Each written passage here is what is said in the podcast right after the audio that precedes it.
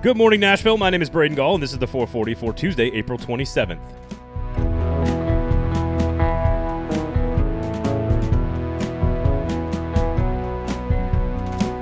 Today on the show, first we will get you up to date on everything that's going on in the race for the final playoff spot in the NHL Central Division. But most of the time today, we will focus on the NFL draft and the Tennessee Titans strategy, and we're going to do so with a bunch of different people.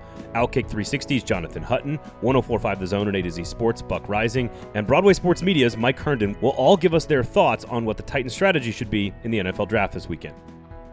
Hello, people who live in houses and like money and like being happy. Are you one of those people? Well, then you need to know who the Kingston Group is. That's right, the Kingston Group, Nashville's locally owned custom home and remodeling firm. When they do work on your home, they're going to try to do work that makes you happy. They're going to try to do work that makes you proud of your home. And more importantly, most importantly, they're going to do work that makes your home appreciate, that makes you money. So remember the Kingston Group. Whenever you're ready for a big remodel or a new build or a new addition, make sure you remember the name the Kingston Group. That's the Kingston Group. BuildKG.com is the website. Check out their work, buildkg.com.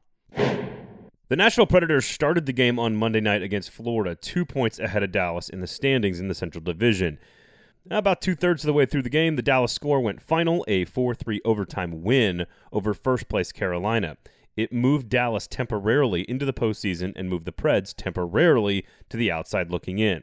But then, despite being outskated for much of the final 40 minutes, the Nashville Predators found a way.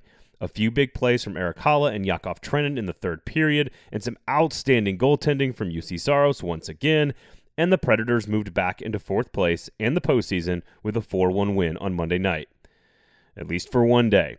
It was the Preds' 16th win in 22 games and is the third win over the Panthers on the year, also known as beating a good team, something this Predators team has not been able to do this year. Dallas still has two games in hand, and both the Stars and Preds are back on the ice Tuesday night against Carolina and Florida, respectively.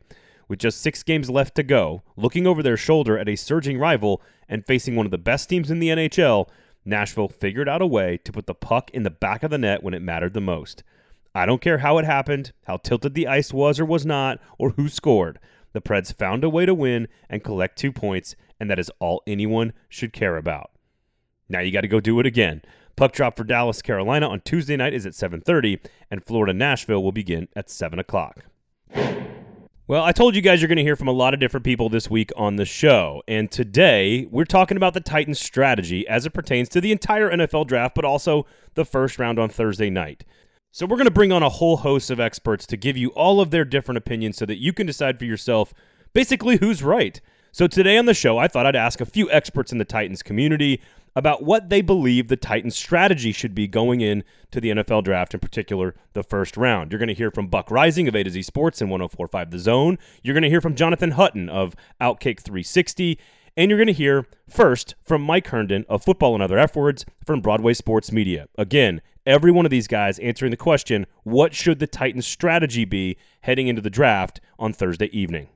I think it's mostly best player available, right? Because I know position, there's like, there's definitely positional needs. Wide receiver, cornerback, there, there's definitely some spots that are more needy than others on the roster. But I, I'm just a firm believer in the idea that you go get the biggest difference maker that you can get. And if that's a defensive lineman, if that's a linebacker, I don't really care. Just get the guy that goes and makes plays in the first round and worry about the rest later. I'm, I'm, certainly think free agencies for filling needs. The draft is for building your foundation for the next four years.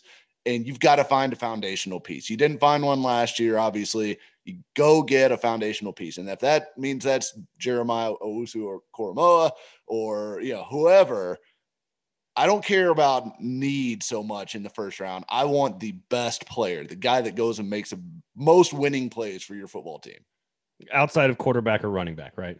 Right. Yeah. Yeah. I, within reason. Within reason. Like you know, I, I you know, if you've got the next Ray Guy as as one of the punters on your board, I'm not taking a punter there. Uh, so it's best player available within reason. Certainly. I like that. That was Mike Herndon of the Football and Other F Words podcast from Broadway Sports Media and out every Tuesday, of course. And let the board fall to you. A sound strategy Jon Robinson has generally deployed, and it generally leads to taking quality football players. What a novel strategy. Next up on the show, Buck Reising of A to Z Sports and 1045 The Zone.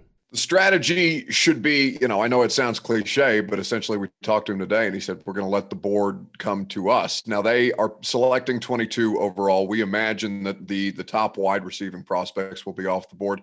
Largely the corners will be gone as well. So you're looking at 22 and saying, what makes the most sense for them to go best player available, given that their needs – are at wide receiver. Their top their top needs are wide receiver and corner. You can find wide receivers basically as late as the fourth round. Corner a little more top heavy, but you can find some playmakers in there. A lot of good defensive playmakers in this draft, particularly at the corner position. But honestly, the more that I think about it, and even understanding the report that came out in the Athletic this week uh, about Christian Barmore and his resistance to coaching, basically, I know people are scared about the Isaiah Wilson situation. I think that's one in a million.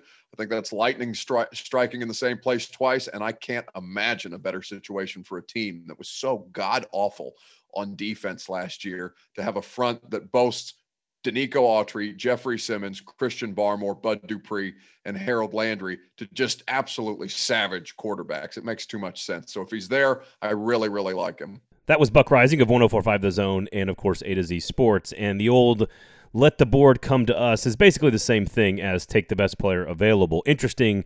Barmore, a guy that I'm a big fan of. And the big issue with the last two NFL drafts is not that people are missing on the players that they're miss scouting the talent and the player on the field. They're miss scouting the people, and that is what happened with Isaiah Wilson.